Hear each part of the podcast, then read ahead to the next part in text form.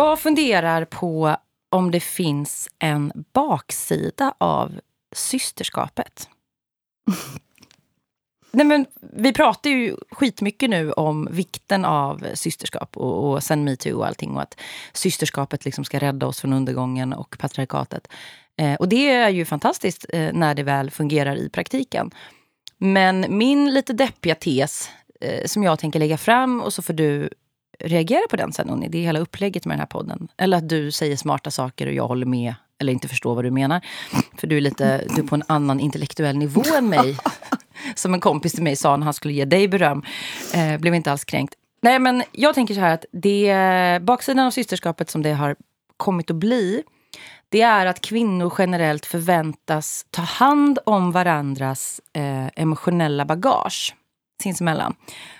Och också att man ständigt i stort sett ska bekräfta varann på ett så här, känslomässigt plan.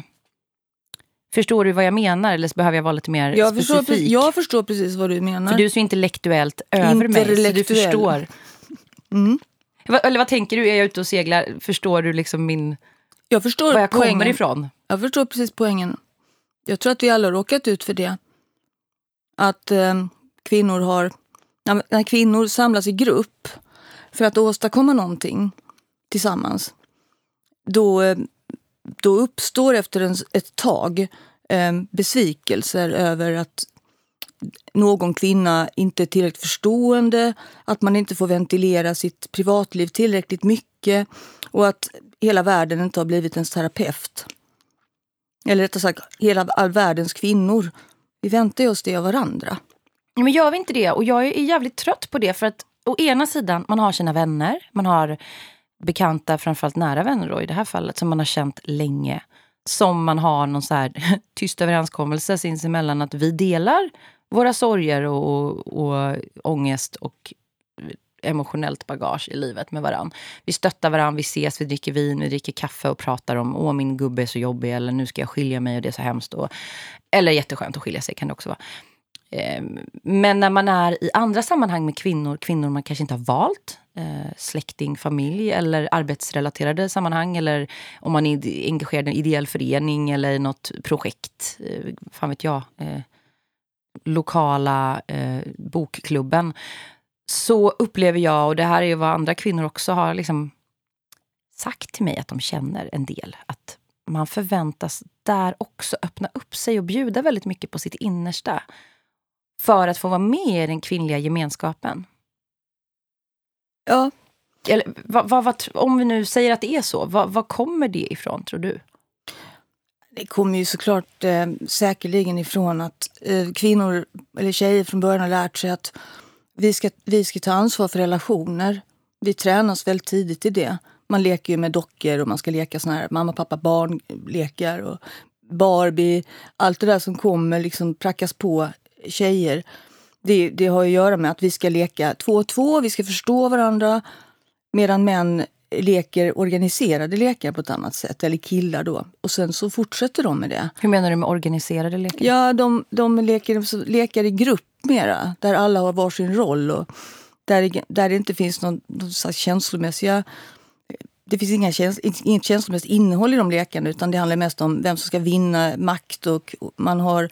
Ja, man ska bygga någonting tillsammans. Man bygger, man, man leker... Jag vet, nu vet jag inte exakt, nu leker ju pojkar dataspel hela tiden men det är samma grej där. Att det är någon som ska övervinna andra och ofta så gör man det med män. Män kan ju ofta formera sig i bra fungerande hierarkier. Nu menar jag inte att, att hierarkier alltid är bra, men de har i alla fall lärt sig det från barnsben att man bygger hierarkier och så blir det som en klätterställning. Och då kan man liksom här, svinga sig upp på varandra med hjälp av andra män. Ett brödraskap så att säga som fungerar på alla nivåer. Och då inrättar man sig i de hierarkierna för man vet att det är en bra klätterställning. Vi har inga sådana klätterställningar för att det är alldeles för få kvinnor. Som, det finns många mellanrum, liksom, mellanskikt som inte är fyllda. Så vi kan inte klättra på varandra på samma sätt. Och även om vi skulle kunna göra så är vi inte vana vid att man, att man bygger en organisation eller ett gruppsamarbete eller något sånt på det viset. Utan det ska vara mycket mer personligt och det ska vara en struktur som är väldigt flat. Där ja. ingen ska sticka mm. ut ur gemenskapen. Nej, men det, det är väl min uppfattning. Eh, precis, att det, det, den här platta organisationen är väldigt viktig bland kvinnor. Att ingen ska bestämma över någon annan.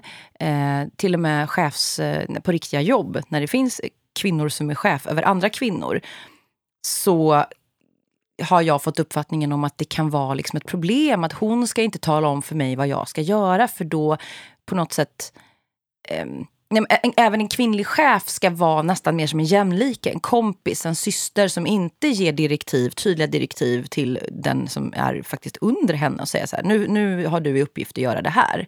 Sen kan man ju vara ledare på massa bra och massa dåliga sätt. Men det var faktiskt en kvinnlig chef som mejlade mig. Eh, för några, jag hittade det mejlet nu, det var några veckor sedan. Hon ville bara så prata om feminism och så började vi chatta lite. Och då skrev hon att, eh, just vad som väckte mina tankar inför det här avsnittet, att hon har haft jättesvårt i sitt chefskap som kvinna att hitta ett sätt att leda på. För att kvinnor hon då skulle leda, det var en väldigt kvinnodominerad arbetsplats, de uppfattade henne, som hon sa, hur hon än gjorde, som ett, eh, ja, men ett hot eller att hon på något sätt försökte sätta sig över dem på ett eh, osunt... Att hon förminskade dem eftersom hon skulle ge, ge dem upp uppdrag i, i, arbetet och säga nu har du, nu ska du, det här är din uppgift den här veckan eller nu ska du leverera det här. Och att det blir, vi chattade lite om det för jag frågade henne, kan det, liksom, kan det vara det att man lägger för mycket emotionellt engagemang i, i sin yrkesroll som kvinna? Ja absolut sa hon att om jag säger till Lisa som jobbar här åt mig, som jag är chef över, att Lisa, jag är inte riktigt nöjd med ditt resultat. Du måste lägga på ett kol här nu eller du måste prestera på ett annat sätt. Då är det inte sällan Lisa uppfattar det som ett personligt angrepp på henne mm. som person. Inte bara så här, du har inte gjort ditt jobb bra, det kan vara massa olika anledningar. Men att hon som hel människa är usel. Att hon liksom är en dålig person för att hon har misslyckats på no med någonting på jobbet. Ja, Förstår det, du? Och det, ja, vi, vi snackade, jag har aldrig varit chef, men, men jag kan, kan ändå sympatisera med det att det är svårt att vara kvinna och ledare om man hela tiden förväntas ta ansvar för andra kvinnors känsloliv. Ja, precis, man ska ta ansvar för alla andras känslor. Eh, det, är något, det är en kvinnlig börda som har lagts på som är implicit i att vara till exempel kvinnlig överordnad. Och eh, de som är kvinnliga överordnade de betraktas ju ofta som bossiga eh, och Ja, de har alla de här negativa egenskaper man tillskriver en chef. Förlåt, det är min stol som knarrar. Fortsätt prata. Att de är, att, väldigt vad det knarrar. Mm. Nej, men att kvinnliga chefer generellt uppfattas som eh, intriganta eh, och ganska så hårda. Eh, allt det de gör som en chef ska göra egentligen uppfattas som kränkningar och kritik som tolkas personligen av de kvinnliga underordnade. Så att man liksom detroniserar den här chefsrollen ständigt och jämt och ifrågasätter den. Jag läste en undersökning av eh, det var så American eh, eh, Foundation of Management eller sånt där. ganska färsk undersökning som mm. visade att, nu vet jag inte om det är korrekt en undersökning, jag har inte kollat det. Men Skitsamma, allt på internet Det får man se sen. Ja, ja fast det verkar rätt, det verkar rätt så legit sådär. Ja, ja. 95 procent av alla kvinnor som når chefspositioner upplever att de har varit eh, motarbetade av kvinnor, andra mm. kvinnor. Ja, det är jättesvårt att säga hur den siffran skulle se ut i Sverige, men, men om vi pratar om ledarroller och ledarskap, om vi, om vi bortser från chefs, eh, alltså rent yrkesmässiga relationer. Jag har varit med om flera gånger nu Eh, i feministiska kretsar, alltså när kvinnor ska gå samman oavsett om det är att man ska engagera eller arrangera en manifestation tillsammans, en väldigt så här begränsad, så här, nu ska vi göra det här, liksom, A till Ö på två veckor, begränsad tid, eller om det är att man ska driva ett mer långsiktigt projekt tillsammans. Att man ses, ett gäng då som har anmält någon form av intresse att vi vill vara med och hjälpa till. Eh, och det som händer då nästan varje gång det är att alla tittar på varann och väntar på att någon annan ska liksom berätta vad de andra ska göra. Och till slut så är det ju någon.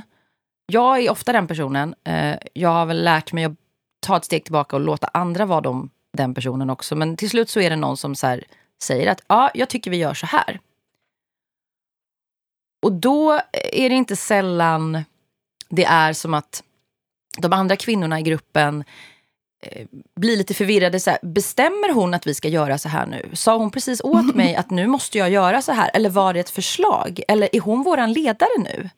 Bara för att man höjer rösten och säger, höjer rösten, man, man, man, man gör ett ljud ifrån sig med sin mun, man skriker inte. Och säger att jag tycker att vi, vi kan göra så här. Det här vore ett bra upplägg, det är mitt förslag. Då blir man chef. Då blir man ledare och så tyr sig, nu generaliserar jag, men så tyr sig de andra kvinnorna till den här kvinnan som har höjt liksom, rösten och sagt eh, så här tycker jag vi gör. Och så tillskrivs man någon slags ledarroll man inte är så jättebekväm med. För att det förväntas bara vara någon så flat organisation där alla ska bestämma om allt. Vad tycker ni andra? Jag vet inte. Vad tycker jag? Men vi kanske ska fråga någon. Lisa är ju inte här nu. Vi kanske ska fråga henne också. Man kan inte bara ta ett beslut.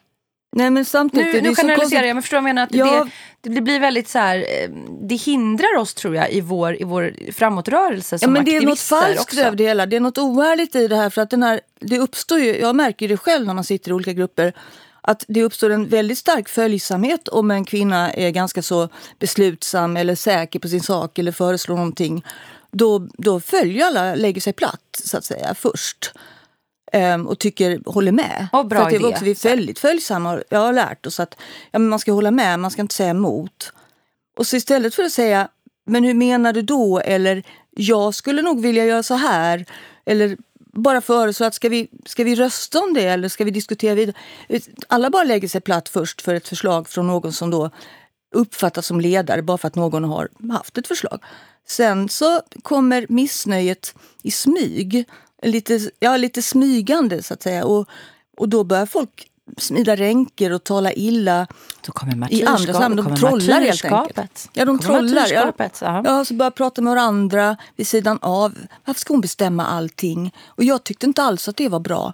Men de säger det inte i gruppen. Men varför säger man det inte i gruppen då? Varför har kvinnor då, om vi ska också utgå från att det är så. Varför har kvinnor så svårt att säga nej Lisa, jag håller inte med dig, jag tycker du har fel. Jag tycker vi gör så här istället. Ja, för att alla nej eller alla bara man säger, det, det, vet det är rätt svenskt också tror jag generellt, men det är särskilt för kvinnor. Om man i ett middagssällskap säger nej det där håller inte jag med om, då blir det dålig stämning. Då dör då förstör man, ja, Då förstör man liksom det här trevliga gemytet. För då, då har man liksom så här stuckit ut och, och liksom på något sätt kvaddat de andra. Alla tolkar det som kritik. Istället för att det har ju blivit så generellt idag att vi, vi har ju triggervarningar att, att folk kan känna sig faktiskt hotade alltså på riktigt hotade av att bli motsagda. Triggervarning, eh, motsatt åsikt? Att en avvikande åsikt eller bara att ha en synpunkt eller ställa en följdfråga. Triggervarning, följdfråga? Triggervarning, du får inte säga någonting egentligen. Du ska lyssna på vad jag har att säga och sen ska du vara tyst. Så ska du acceptera du behöver inte förstå, du ska acceptera, backa och lyssna. För att jag råkar just ha tolkningsföreträde i den här eh, väldigt ospecifika känslan och frågan. Nej, skämt åsido. Mm. Nej, men det, mm, det är det här jag menar med systerskapet. Att vi använder systerskapet som ett äh, argument för att avkräva varandra något emotionellt ansvar hela tiden. När vi ska jobba tillsammans, när vi ska umgås bara som, som kvinnor sinsemellan. Det finns ju en enorm styrka i systerskapet när det fungerar. Det behöver vi inte ens säga egentligen. Nej, då hade vi inte fått rösträtt. Alltså det är klart att det har hänt fantastiska reformer och eh, riktiga omvälvningar på grund av systerskapet. Men, Men då har det man... varit väldigt tydligt vilken fråga man har enats kring och hur pass viktigt det är. Och all, det är den frågan man driver. Ja precis, då kan man kompromissa lite i att man tycker olika i väldigt specifika enstaka fall eller enskilda sakfrågor. Utan nu, ja, men nu, du kan vara lite mer liberal och jag kan vara lite mer eh, vänster. Liksom, eller ja, vi har olika kosthåll och ja. vi tycker om olika saker och vi uppfostrar våra barn kanske på olika sätt. Man, lägger inte, man drar inte in det i sammanhanget. Men eh, för jag kommer att tänka på en annan eh, eh, situation jag var i som också var väldigt så här, svår för att jag försökte rannsaka vad jag hade gjort fel. Um, jag var med och arrangerade en ganska stor demonstration för några år sedan. Och då var det en grupp kvinnor, några framförallt lite mer kända, mer eller mindre kända feminister som var drivande. Jag blev tillfrågad av en annan person. Vill du vara med och bidra på något sätt? Och jag sa ja, men jag har inte supermycket tid men jag kan hjälpa till med det och det och det. Och dra ihop folk och kanske boka den talaren och eh, ja, sprida eventet. Och så blev det jättelyckat. Det kom supermycket folk och jättemycket press. Eh, och pressen då eh, klev ju raka vägen fram till mig. Antagligen för att, för att jag var den kanske mest eh, offentliga personen där. Eh, alltså som de, de värder, jag kan inte liksom svara för hur media värderar kändisskap. Så här. Vem är mest känd av den och den personen? Utan de har väl bara någon skala de går efter, jag har ingen aning. Men då, kom, då går de fram till mig och ställer massa frågor. Hur har ni tänkt? Så jag blev liksom ofrivilligt någon slags talesperson för den här manifestationen. Eh, delvis för de intervjuade andra också, men det var framförallt mig de citerade och det blev liksom Cissi Wallin hm, hm, och, hm, och de namnen arrangerade lyckad manifestation. Och en av de här andra semikända eller ganska kända feministerna blev väldigt, väldigt arg och besviken på mig.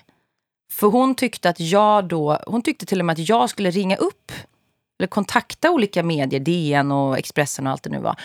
Och liksom be dem att highlighta hennes namn lika mycket också. Och det där blev så himla svårt för mig för jag, jag tyckte det var jättejobbigt. Och jag fick en sån enorm, hon, hon fick mig att må, alltså känna sån skuld. Att jag hade klampat in, för hon hade faktiskt gjort mer än mig. Det hade hon absolut. Och kämpat mer för att få ihop det här. Men att det var mitt fel att, att media lyfte fram mig. Mm. Och det Och fick då- mig att tänka lite på mm. det här med systerskap. Att den här emotionella utpressningen som kan vara baksidan. Att jag sa ju till henne, nej men jag har inte bett om att få bli eh, uppmärksammad på det här sättet. Men det spelar ingen roll för hon, var, hon la sin besvikelse på mig. Men det är väldigt ego. Alltså det, då glömmer man ju... Det är det jag menar, att kvinnor har generellt kanske en ganska låg självkänsla som är beroende av... Självkänsla ska egentligen vara någonting man själv uppfattar. Den ska vara ganska så fast. Medan den inte är det längre för vi har blivit beroende av vad andra tycker och hur andra värderar oss. Och eh, då, då sjunker den självkänslan hos en annan som inte blir uppmärksammad. Istället för att man ser det, det är egentligen inte intressant med hur folk känner sig just då. Oh, då kände jag att jag inte fick någon uppmärksamhet. Du fick ta all uppmärksamhet, all plats i solen och allt ljus på henne. Men det handlar ju om fortfarande, man måste ju återgå till vad själva frågan är. Vad är kampen? Vad är målet? Det kanske är bra, någon är bra på att administrera, jobba i bakgrunden, göra väldigt mycket praktiskt. En annan är bra på att just vara så att säga fixstjärnan som medierna intresserar sig för. För det är ju upp publicitet åt saken. Varför kan man inte bara se det så? Varför måste man jämföra sig hela tiden med andra? Ja, men det är också när kvinnor tillskrivs eh, egenskaper eller, eller eh, så säga, man, man tillskrivs en plan man inte har haft. Jag har inte haft en plan att glida in där och ta allt Nej, men det är ljus. också personligt. Och så blir det som att jag är skyldig den här kvinnan eller någon annan också någon form av ursäkt eller att jag står i emotionell skuld till henne för att just media, skitsamma, det var bara ett exempel. Det är inte synd om mig och det är väl utrett nu tror jag. Men jag kommer att tänka på det att det var så märkligt att hon la det på mig. Och så kunde jag inte låta bli att jämföra dem med män. För man gör ju det, man ser ju hur män, män slår ju fan ihjäl varandra så de har ju massa andra problem. Men hur de åtminstone kan bjussa, det här är kanske en tes som inte håller, jag prövar den nu, men de kan bjussa varann på att så här, nu får Kalle lite mer limelight, jag är okej med det, jag kan stå här borta, för jag kanske får uppmärksamhet nästa gång. Ja, det är också dessutom Eller finns det fa- ett faller den tesen, förstår du vad jag menar? Nej, men Att- den tesen funkar ju också för att män vet att det lönar sig att stå vid en annan mans. Man står ju axel mot axel för att de har, bygger de här hierarkierna. De, klätt, Och de de har den här klätterställningen som Ja, de men har. de, vet, de har en klätterställning så att de, de, de stöttar varandra för de vet att det är bra för, det är bra för själva gruppen. De ser, de ser det mer praktiskt och de vet ju att nästa gång så är det han som stöttar mig. Alltså de, de känner sig oroliga av det. Medan kvinnor har faktiskt ganska ont om positioner eh, högst upp i, i maktens topp. Och det är klart att det medför, så det finns ju också en orättvisa i det som medför att det finns större rivalitet och konkurrens om de få platser i solen som finns. Just det, för nu kommer jag på det. Jag, prat, jag försökte prata med den här kvinnan då, som jag ändå tycker väldigt mycket om, den här feministen, och, och reda ut det här. För hon var, hon var ganska upprörd och ledsen. Och då frågade jag så här, men, men hur menar du att jag har gjort dig någonting för att media väljer att prata med mig och lyfta fram mig? Nej, hon sa, ja, förlåt om jag kanske överreagerar. Och det vet jag inte om hon gjorde. Hon reagerade ju för att hon kände så. Men jag har blivit, eh, har varit med om tidigare att andra kvinnor har eh, stulit, eh, eller stulit, men, men har eh, tagit åt sig äran av mitt arbete. Och det är en känslig grej för mig. Jag är känslig för det. Okej, ja, det är jättetråkigt. Men jag sa faktiskt det, att du kan ju inte straffa mig för det. Det är inte någon kollektiv bestraffning, att så guilt by association. att ja, du, du har upplevt någonting tidigare och så, så ska jag på något sätt bära skuld för att du har den historiken med andra. Som att kvinnor är en så homogen grupp där alla ansvarar för vad alla andra kvinnor också har sagt och gjort. Det är jättekonstigt. Eller att vi inte kan se varandra mer individualistiskt. Eller är det precis det vi gör? Alltså individualistiskt, det är väl kanske... Det är så vi, vi, vi har ett gemensamt mål. Sen har ju kvinnor svårt att kanske eh, infinna sig under en slags gruppbestämning eftersom vi, vi betraktas ju alltid som en grupp. egentligen. Män är ju inte vana vid att betraktas som en grupp. Det är därför de blir så arga för när man säger att man ska utföra kollektiv bestraffning. De tycker att allting är kollektiv bestraffning för de är inget kollektiv. De är individer, för de är fria. Mm. Men vi vill också känna oss som individer så vi kan också ha svårt att liksom underordna oss någon slags bestämning uppifrån. Men man måste förstå vad man gör när man till exempel bedriver en gemensam aktion. Vad man vill med den och vad målet är. Då ska det vara övergripande. Och det är det som är så tråkigt när man hemfaller åt så här, slicka sina sår, personliga tillkortakommanden förut så ska man eh, välta över dem, vältra över, vad heter det, vältra över dem på andra. Smeta man ska, över dem, ja. Det blir så kletigt. Man provocerar ju. Man kletar helt enkelt. Man blir kletig. Man ska försöka vara torr, en torr yta och inte kleta ihop sig med andra. För det är när man börjar bli kletig och luckrar upp sig själv och ger fullständig insyn i ens eget själsliv och känsloliv som det blir väldigt kladdigt och kletigt. Och då, väldigt, då kan det vara väldigt många människor som lockas in i det här kletet. Och till slut så vet man ju inte vad som är en själv och vad som är andra. Och då, då fungerar inget samarbete längre för de har ju tappat, eh, de har ju tappat liksom sin egen Kärna, identitet. Ja, det, blir, ja. Det, blir, det blir verkligen lätt en så emotionell klet av, av kvinnlig samverkan. Men alla bara projicerar hejvilt sina gamla depressioner höll jag på att säga. Men Då ska på man tassa på tå runt det och ta hänsyn till det och någon har det och någon annan har det. Och då vet man för mycket. Jag brukar faktiskt vara noga med det nu att ge mig inte mer information än jag vill ha. Jag vill inte veta så mycket om din bakgrund just nu. Vi ska enas om det här, vi ska gå framåt. För att det kommer när det kommer. Vänskap är en helt annan sak. Det utvecklas på sitt eget sätt och i sin egen takt. Och man kan inte låtsas att man är bästisar bara för att man träffar sin grupp och ska genomföra någonting tillsammans. På tal om klet då, för det har ju du berättat för mig att du hörde av någon. Det blir viskleken här, men jag tror att det stämmer. Du hade hört om någon arbetsplats där man varje morgonmöte, en väldigt kvinnodominerande arbetsplats, mm mm, eller om det var varje veckomöte, så skulle man gå laget runt bland de här kvinnorna och berätta hur man har det hemma och hur ja, man mår. Det var obligatoriskt, det kallas för rundan. Jag tror att många infört hur, det. Berätta lite, för jag hörde ju här av dig. Berätta lite man ska ha en runda, så att man, man, bör, man påbörjar ett möte som ska vara ett formellt möte. Ett typ om, om, om, verksamheten, om det man jobbar ja, med? Ja, mm. styrelsemöte ungefär. Då börjar man med en runda. Och då ska alla, bara för att det var bara kvinnor, och då skulle alla kvinnor yppa hur det var, hur, hur det såg till, hur det stod, ut hem, stod till hemma, det, hur de hade det med sin respektive, och de hade personliga problem. Och man skulle, man, det var obligatoriskt att man skulle just berätta om saker som var djupt privata.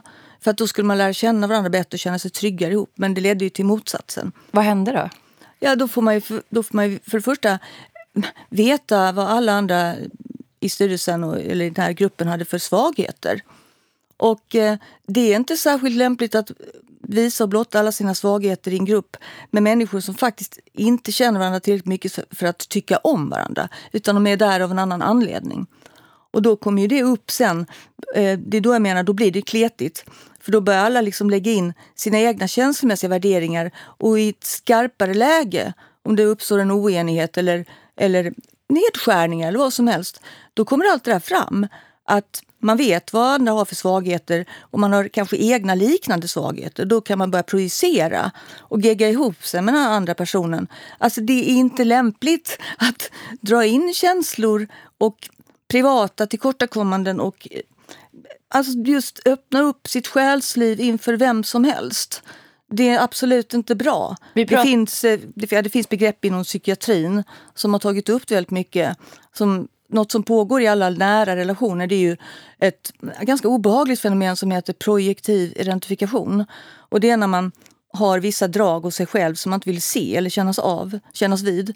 Och då lägger man ut dem på en annan och eh, börjar förfölja de dragen hos den andra personen som egentligen är ens egna. Och den andra alltså, nu, personen har nu är jag lite för trög här. Alltså, säg att du och jag har den här, vi, ja, vi har ju en relation uppenbarligen. Jag har, jag, har en personlig, jag har personlighetsdrag som jag inte vill kännas vid och så projicerar jag dem på dig. Ja, och tycker och börjar att jag har anklaga det. dig för jag att du har dem. förfölja och anklaga mig för att ha just de, eh, de egenskaper eller pinsamma liksom, drag som du inte vill kännas vid. Kan avundsjuk till exempel. Ofta är det så att den som själv är väldigt avundsjuk beskyller motparten för att vara avundsjuk och börjar förfölja den andres avund tills, tills den andra personen faktiskt börjar känna sig avundsjuk. Alltså, för det, det där är så känsligt för till slut så börjar den andra personen kanske till och med agera som om det var sant. Alltså, och det är ett komplext, eh, alltså det är en interaktion som går i flera varv. Och det här är svårt att värja sig mot och det ska man passa sig för.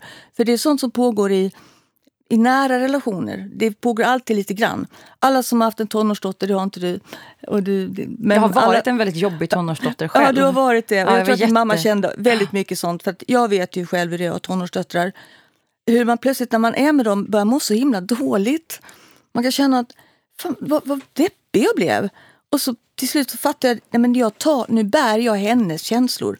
Hon projicerar det på mig. Man får dessa arga, onda blickar, tystnad, en massa märkliga beteenden som man bara kan tolka som att hon hatar mig. Och till slut börjar man må dåligt och känna sig deppig. Och då mår tonårstjejen bra igen.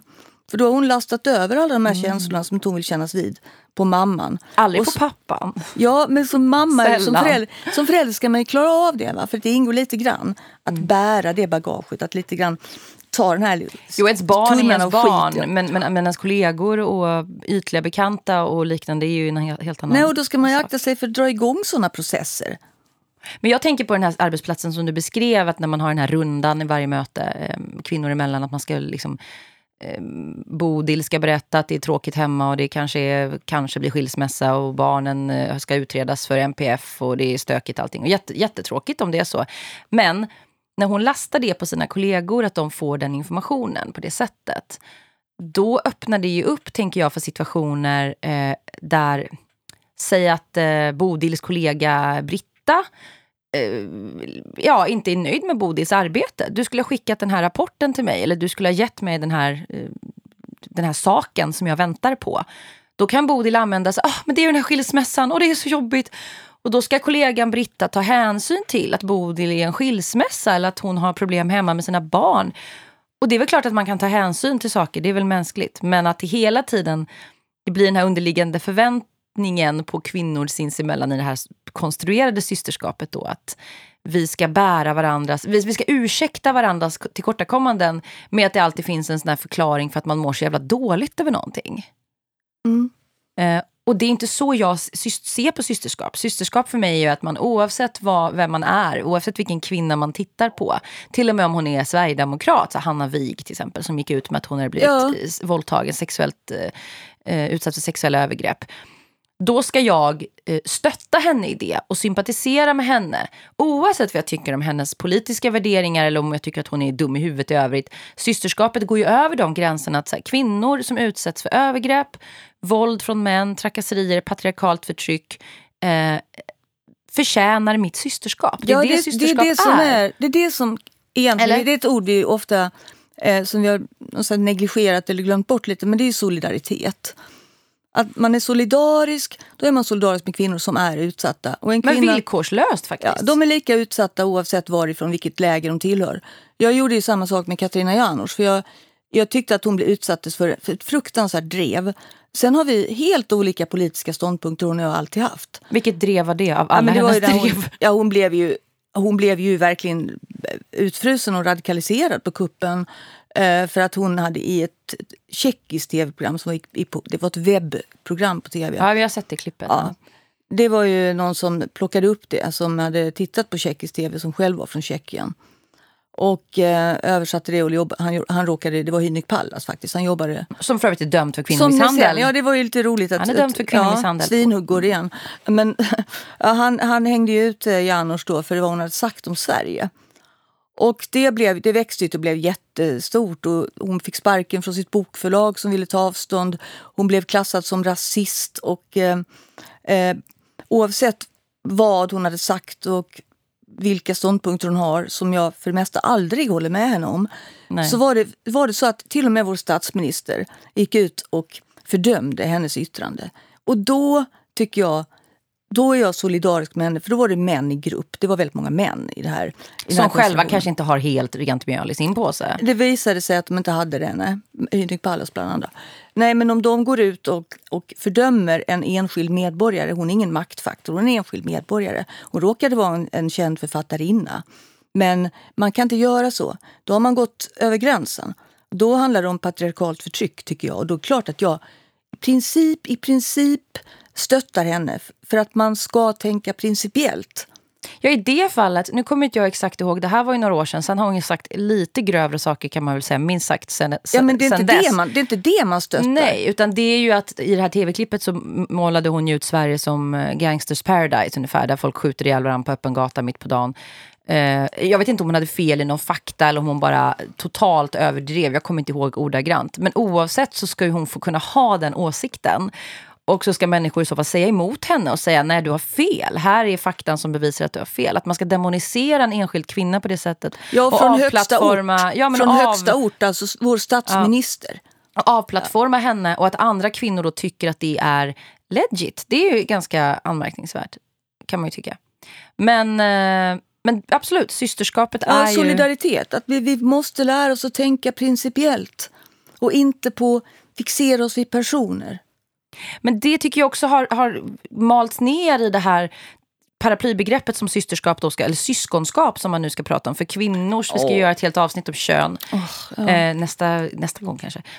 Eh, nej men att kvinnors verklighet och kvinnors liksom biologiska verklighet som är roten till, vårt, till förtrycket mot oss. Det är inte så att någon känner sig som en kvinna så blir man förtryckt för att man känner sig som en kvinna men är 1,90 och har basröst. Liksom. Faktiskt inte. Då blir man förtryckt av en annan anledning. Men det ska då revideras, alltså, och syskonskap och, och att i det ska allt in. Allt, alltså varenda grej en människa känner ska vi då som kvinnor bara acceptera eller bära eller eh, ja, lyssna på och, och, lära av och snuttifiera. För annars så liksom bryter vi systerskapet. Jag kommer ihåg när sidospår, men när de här Hanna, Amanda, Schulman, Videll, vad heter de?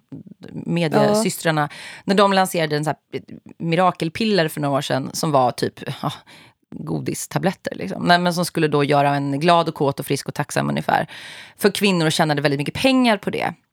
Så kosttillskott. Då fick ju de väldigt mycket kritik och det var farmaceuter som gick ut och läkare eller liknande och sa att det här funkar inte, det här är liksom humbug.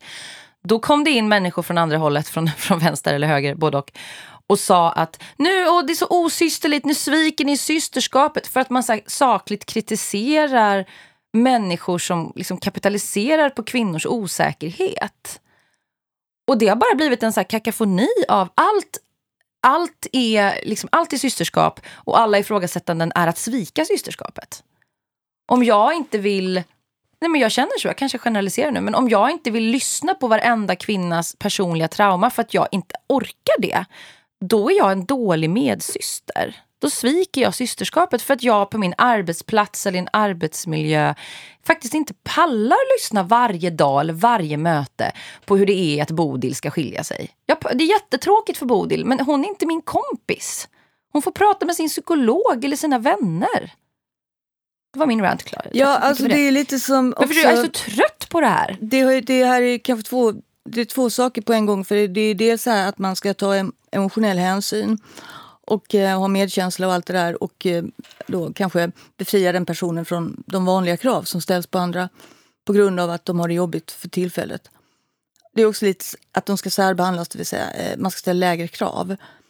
Um, det är rätt märkligt egentligen. Men det infantiliserar ju kvinnor sinsemellan. Ja, att man hospitaliserar man... dem då ju. Nej, men bara för att du går igenom en, en skilsmässa eller har en tuff period, du är Okej okay, om du har en grav depression, det är klart att då, då ska du inte jobba överhuvudtaget. Nej, men då sjukskriver man sig för att man, då har man ett problem som man naturligtvis måste bearbeta. Men, men att blanda in det, det är lite grann som en utpressning att använda det i arbetssammanhang. För det blir, jag blir förvirrad när folk tar upp såna här saker som som har med deras privatliv att göra. Jag, när de ska leverera någonting som jag har beställt. Jag förstår du är ju redaktör på en tidning. Du har varit med om det alltså? Att... Ja, ja, ja, visst. Det har väl kanske alla varit med om. Att någon liksom dänger sitt egen, sina egna privata, eh, ja, privata kriser i huvudet på mig. Som, som att jag skulle förstå då. Jag är bara intresserad av att få det jag beställt. För det måste komma in. Jag ska göra en tidning klar. Alltså, det tror jag alla har varit med om som när man har en, en deadline och någon ska leverera till den. Och så kommer någon så här. Ja, men, vill, du att, vill du att jag ska ta livet av mig eller vill, vill, du, att vi ska, vill du att vi ska skilja oss? Eh, vi har det jättejobbigt. Alltså det, det är bara så här, vill du att jag inte ska kunna eh, skola in mitt barn på dagis? Ja, men det, är liksom, det är inte min... Jag fattar inte liksom riktigt hur det hör hemma i, i, i det åtagandet man har, man har liksom på något sätt förbundit sig till. Men okej, men om man ska sammanfatta lite. Vår, vår tes, eller det vi känner, är att, eh, att kvinnor håller varandra som någon slags emotionell gisslan. Jag tycker faktiskt att vi gör det, i- ibland i alla fall. I större utsträckning än vad män gör. Det hämmar eh, vår utveckling. Det hämmar vår gemensamma kamp för frigörelse.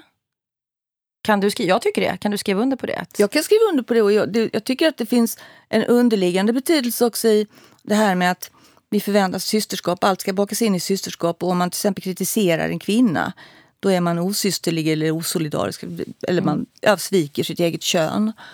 Eh, det blir så konstigt för det blir ungefär som att är alla kvinnor ädla och goda varelser som är så fina så att de får man inte kritisera? Är det så? Skulle, om, om vi imorgon bestämde oss för att nu ska världen styras av- enbart kvinnor.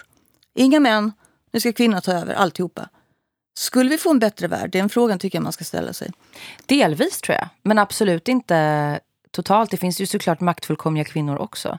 Sen ja, jag, hur redo är vi egentligen? För som rent generellt, om man nu är tillhör en förtryckt, vad nu är, minoritet eller folkslag eller del av befolkningen som när det gäller kvinnor. Är man förtryckt och utsatt för ett förtryck, vilket vi är eh, enbart genom att vara kvinnor, alla är det på något sätt, då det gör inte oss till bättre människor. Det gör faktiskt oss till sämre människor. Tror du det? Ja, det är inte något, man blir ju utsatt för någonting som sätter sina spår. Men kan man ändå inte ha, kan man inte på grund av den utsattheten få en ökad äh, empati? Förståelse för Det är andra? vad som förväntas av oss, att vi hela tiden ska ha empati. Visst har vi det? Vi har lärt oss det från barnsben, att, ha det, att känna empati. Män slipper det. Det är inte så att det inte män kan känna empati, men det är ganska jobbigt att känna empati. Man måste ju anstränga sig lite. Att De här känslomässiga ansträngningarna kräver vi av varandra. Men jag menar, vi som man har upplevt, det kan man ta alla sorts förtryckta grupper, eh, de blir ju inte bättre av det. Om man tänker sig hur man skapar eh, människor som, är, som faktiskt ställer till det för andra, som man går till yttersta extremen som sociopater. Eh, de har ju blivit kvaddade redan från barndomen. Det anser man i alla fall att det, det, har, det, har med, det är det sociala stigmat eller det sociala traumat som har skapat eh, sociopater medan man anser att psykopater är medfött, vilket jag tycker är konstigt. Men eh, okej. då Det är väl en hårfin gräns ibland också. Ja, men en mellan- dålig barndom, en jobbig uppväxt, en traumatisk uppväxt, en massa hemska saker som kni- knivar som far i luften och föräldrar som knarkar och, och hugger. Man får se sin mamma ta stryk av pappan. Så det är klart att det skapar olyckliga människor. Och de som är förtryckta, som så att säga, barn är ju då förtryckta efter barn har ju, är helt prisgivna. Därför vill vi skapa trygga uppväxter. Vi vet att de som har råkat ut för incest och övergrepp och annan, annan form av förtryck blir jävligt jobbiga människor. För de har skitmycket problem. Om de inte faktiskt har sökt hjälp och fått hjälp. Det är ju också lite så här hönan och ägget att många som har massa trauma att bearbeta säger så här, jag får ingen hjälp. Ja, men har du sökt hjälp? Nej. Nej, men visst. Och så finns det de som har stått i kö i tre år för att få traumabehandling men inte får det. Ja, det är Så klart det är att, ju lite så, hela förutsättningen för att du ska kunna bli en hyfsat välfungerande vuxen person är ju att du faktiskt har tagit emot den hjälp som, att samhället också styr upp, att vi hjälper människor mer. ja, det, det, men att jag man tycker själv det, vill ha hjälp. Det är alltså, psykiatrin är ju usel som den fungerar och det är ju klart man medicinerar bort eller man, det finns in- helt enkelt resurser för att ta hand om sådana som skulle behöva gå i riktig samtalsterapi eller andra former av riktig terapi och inte bara bli liksom blockade med läkemedel. Men det, det är också det här, det kan man diskutera, det är en stor diskussion hur psykiatrin fungerar. Ja, det är ett annat avsnitt att prata om. metoder. Ja, precis, hur vi Psykisk kan ohälsa, ja. ta hand om eh, de här som har blivit redan från alltså, uppväxtstörda.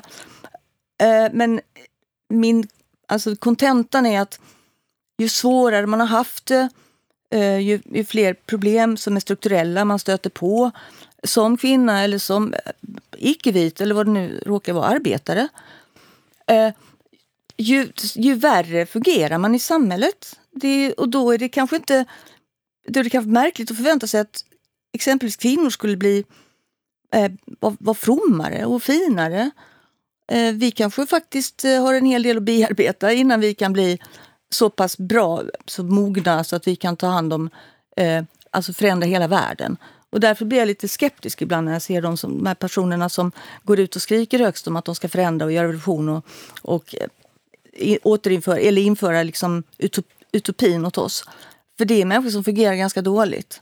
Jag är inte så säker på ja. att jag vill lägga mitt framtid i händerna på dem. Nej, om du har en väldigt obearbetad, mycket obearbetade trauma, psykisk ohälsa som du inte har fått hjälp med och samtidigt tror att du ska kunna hjälpa andra. Det är väl klassiskt. Det kan jag också säga. Jag har sett en trend nu att kvinnor som hör av sig till mig, eller som jag har sökt upp faktiskt, för att jag har haft en bild av dem som, ja, som inte har stämt helt enkelt. Det är svårt att känna, lära känna folk på nätet, eh, på riktigt som då säger själva att så här, jag vill vara med och förändra, jag vill gå med i den här gruppen eller i, den här, i det här sammanhanget där vi ska förändra, vi ska demonstrera, vi ska alliera oss för att krossa liksom, patriarkatet.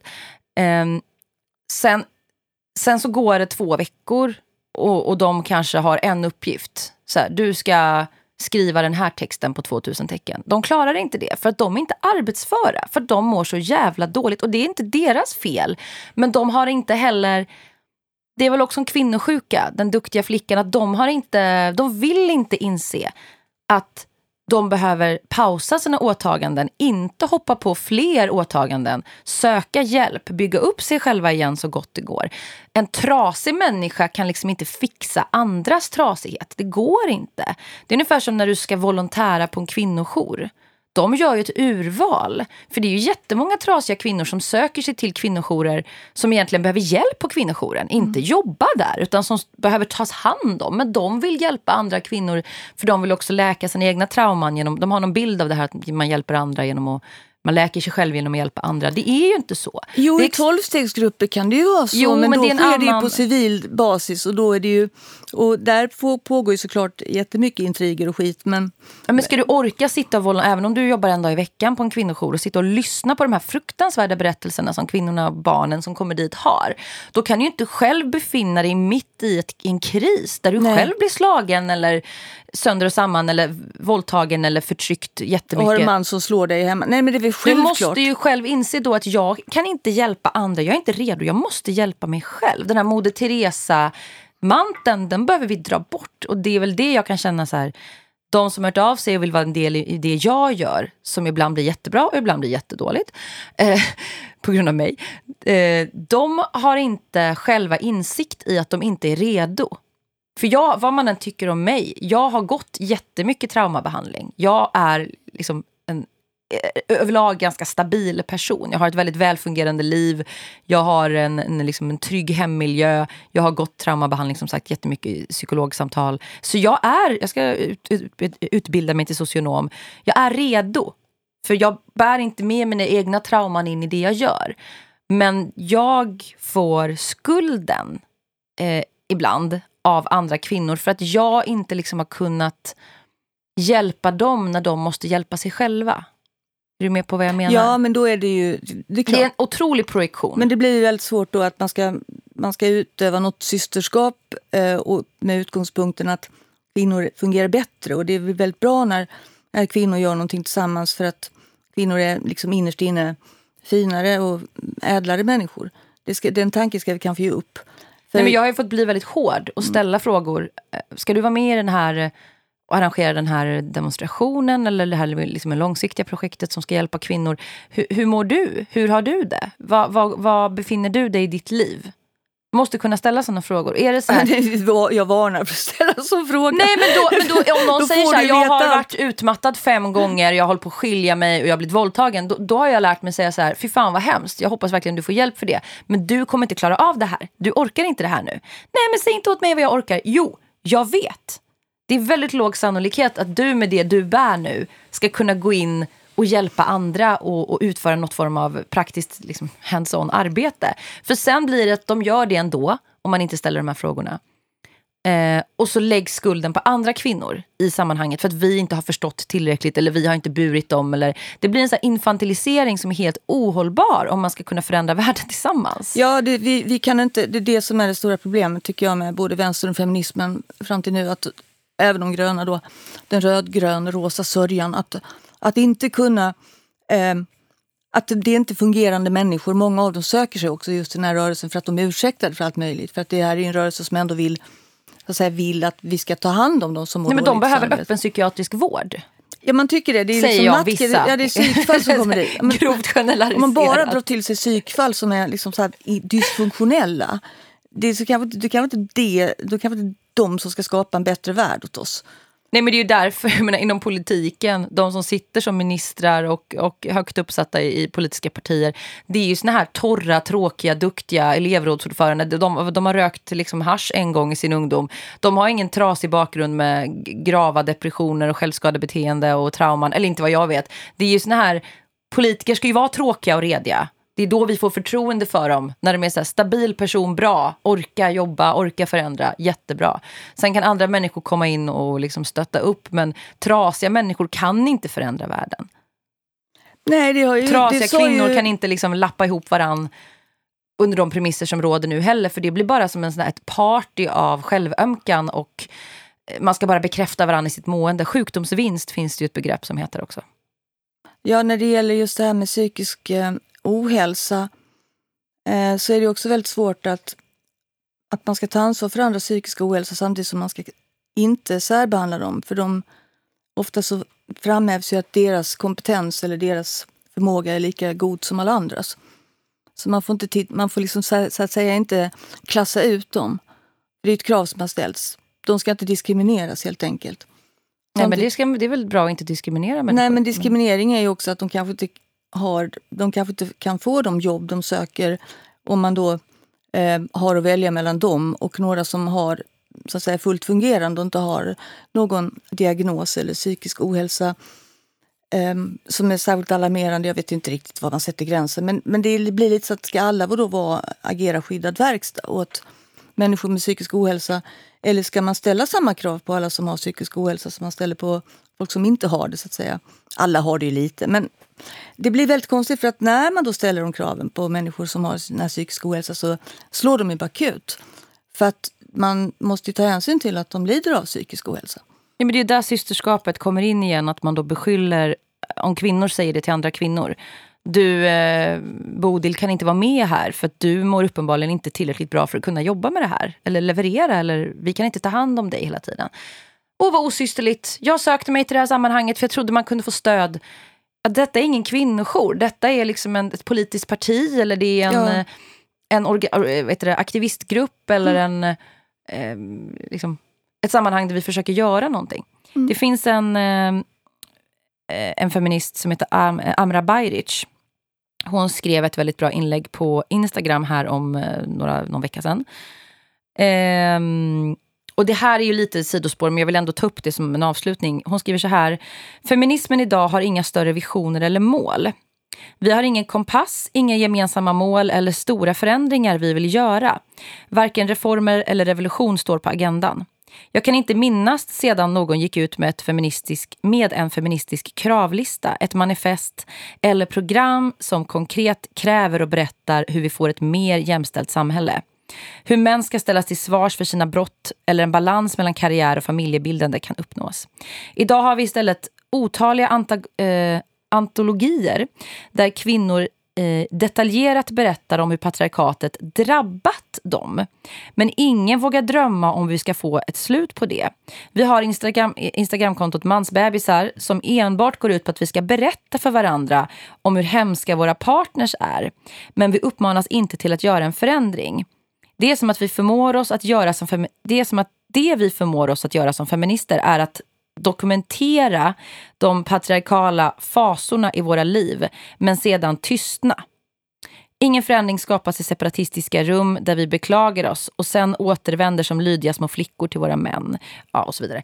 Och delvis håller jag med, eller jag håller med om allt, men i, det här, i den här kontexten vi pratar om att systerskapets baksida då, som jag vill kalla det för, att vi, vi möts i olika forum på nätet, framförallt nu för tiden, post-corona, eller i corona och bara bekräftar varandras dåliga mående, det vi kallar sjukdomsvinst. Att, Åh, jag, jag, jag vantrivs så mycket i min relation eller jag har depression. Och så ingen får säga så här, eh, syster, liksom, vad, kan vi, vad kan du göra för att ta dig ur det här? Hur kan vi förändra din situation? Eller hur kan du förändra din situation? Kan vi hjälpa dig?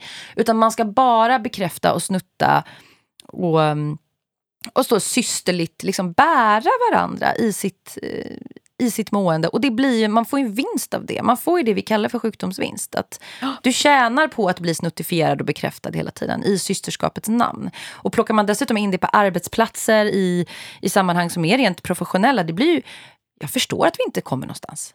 Att männen fort, fortsätter ha sin grisfest över våra huvuden. Liksom. Ja, det, det, det är såklart om vi, om vi har ställt det som ett slags ultimatum att alla ska alla ska vara med och göra allting. Jag tänker också på kvinnojourer. Jag har varit mycket ute på kvinnojourer och, och mött de här jourkvinnorna. Och det här, de jag har lärt känna, det är ju det är kvinnor som ofta själva har varit utsatta för våld, men det var långt tidigare. De kvinnor jag har mött, de lever med fötterna på jorden med ett, i ett, en stabil relation med en hygglig karljävel som skjutsar dem till alla möjliga ställen, som klarar av att de är borta på helger och kvällar och utför sitt ideella arbete. Det är ju de kvinnorna som, som, är, som verkligen är till hjälp för de här trasiga som kommer dit och är liksom helt blåslagna och rädda. Men det, det, jag kom på en grej nu, avslutnings, av, ja. avslutnings, avslutningsvis. Vi ska prata en liten stund till. Men om just hierarkier. Det är här kanske det finns en, eh, någon slags pudens kärna. Att eftersom kvinnor, som du sa i början, inte har de här hierarkierna, eller vi tillåter oss inte ha de här kanske nyttiga hierarkierna, om man nu får kalla det för det. Utan vi ska se på varandra i varenda sammanhang som jämlikar. Därför vågar vi inte särskilja de så att säga, funktionella kvinnorna, missförstå mig rätt, som har kommit ut på andra sidan från ett helvete eller något slags aktivt förtryck med de kvinnorna som är i det nu. Utan alla ska balansera på samma lina, alla ska vara i samma smet. Och vi ska minst inte döma varann, men vi måste kunna särskilja. Här är en kvinna som är i kris. Hon behöver hjälp. Hon är inte i kapabel till att hjälpa andra. Här är en kvinna som är det. Är det, tror du att det ligger någonting i det? Att ja, det vi kan inte dela upp varandra i liksom mer eller mindre Nej, fungerande... Men det är så här, vi, vi värderar, om man nu ska tänka sig att vi, vi utgår från att kvinnor har en större tendens till att betrakta varandra som jämlikar Eh, och vi vill gärna stå på samma nivå. Ja, det är väl bra ja, i sig? Ja, det kan, ja absolut. Det kan absolut vara en liksom. bra, en bra, bra förhållningssätt. Men det, betyder, det, men det betyder inte att alla ska göra samma sak och att alla kan vara på samma nivå samtidigt. Eh, man måste, om man till exempel ska landa med ett flygplan eller vad nu då måste det vara en ganska så strikt hierarki. Att man vet liksom vem ska göra vad och det ska vara tydligt. Det är ingen som ska sätta då, plötsligt ifrågasätta, varför ska jag varför ska jag stå här i flygtornet och, och, se var du ska landa? Varför ska jag göra det? Varför ska inte jag vara pilot? Alltså, men man måste ju liksom bara fatta att nej, men nu ska vi göra det här tillsammans, alla olika roller. Men det, det utesluter inte solidariteten. Det viktiga är att vi känner solidaritet med dem som har det skitjobbigt. Det är inte så att vi ser ner på dem. Jag har själv haft det skitjobbigt och krälat och, och kravlat på golvet. Och varit en ja, det ska gudarna veta. Jag, fick, ja. jag, jag möttes med solidaritet då, tack och lov, av en del kvinnor som förstod det. Så jag kunde resa mig. Det är det som är att hjälpa varandra att resa sig och hjälp till självhjälp och alltid bli stark tillsammans. Men jag skulle inte klara av, jag skulle inte bli hjälpt av någon som själv låg på golvet och krälade. Det är två drunknande, har ingen nytta av varandra liksom. Vi, eh, ja, vi kanske avslutar här. Jag tror att det blev, eh, eller det blev en tankeställare för mig också i hur man sätter sina egna gränser. Och lär sig att andra människor andra människors känsloliv inte alltid, väldigt sällan kanske, hör hemma i ens, egen, eh, i ens eget liv varje dag. Det har jag haft Nej, jättesvårt inte, att sätta gränser kring förut. Kanske inte heller i, liksom, i så att säga, målinriktade sammanhang. Man kanske ska vara mer resultatinriktad då. Nej, men att inte ha det här dåliga samvetet som jag tycker man bär på, eller jag har burit på väldigt mycket. Att om jag inte orkar lyssna på eh, Lisa som jag knappt känner, hennes återkommande beklagande över hur jobbigt det är att skilja sig eller hur, hur dåligt hon mår i sin depression. Då är inte jag en dålig människa. Då är jag en eh, selektiv, ganska normalt fungerande människa som inte kan ta in hela världens bördor. Och då kan jag säga till Lisa på ett trevligt sätt, ja men du kanske får gå och prata med en professionell. Jag kan inte ta det här. Det är okej okay, liksom. Att sätta gränser. Ja, alltså bara vara så här, ja det låter jättejobbigt, men hur ska vi nu göra för att lösa det här problemet? Alltså man, vi ägnar oss problemlösning. Kan inte du hälsa din, din kontakt där som jobbar där de har rundan att de ska kanske sluta med rundan? Ja, jag eller? tror att det vore väldigt positivt och väldigt sunt att eh, helt och hållet av, bara avskaffa rundorna. Och inte, inte bara vräka ut och in på sig själv. Har man problem man vill prata om så kan man ju gå till sin HR. Det finns ju alltid nästan HR-avdelningar på jobb eller eh, jobbet kanske kan fixa en psykolog man kan prata med eller så. Ja, och det, man kanske också förstå att det kan vara kontraproduktivt och att det också, man, man gör sig väldigt sårbar om man blottar varenda skrymsle i sin själ. Ja. Och det är dessutom en sak till som jag gärna skulle vilja Ja, avsluta. avsluta Gör med. det. Det är att det gör fruktansvärt ont att bli eh, så att säga, motarbetad eller till och med påhoppad och backstabbad av en syster i ett solidariskt systerskapssammanhang. Det känns värre. Man kan säga, det är, det är en sägning att män kan skada våra kroppar men kvinnor kan sarga våra själar. Vem har sagt det? Jag vet inte vem som sa det, ett bevingat Du sa ord. det nu, ja. Jag sa det nu. Så att man ska, det gör ont och man ska kanske inte, vi behöver inte liksom bädda för att vi sen ska hålla på och backstabba varandra i våra, alla våra sår och sprickor som jag visat. Nej, det, ja, jag, kan, eh, jag kan sympatisera med den åsikten. Ja, vi gör så. Eh, stötta gärna oss på eh, Patreon, på tal om eh, systerskap. Nej, men på tal om att vi vill kunna fortsätta göra den här podden. Eh, det är bara att söka på Valin och Droge på Patreon. Följ oss på so- sociala medier. Unni Droge heter du på Instagram. Cissi Wallin heter jag. Tack för att du har lyssnat. Eh, vi hörs igen snart. Hej då! Hej då!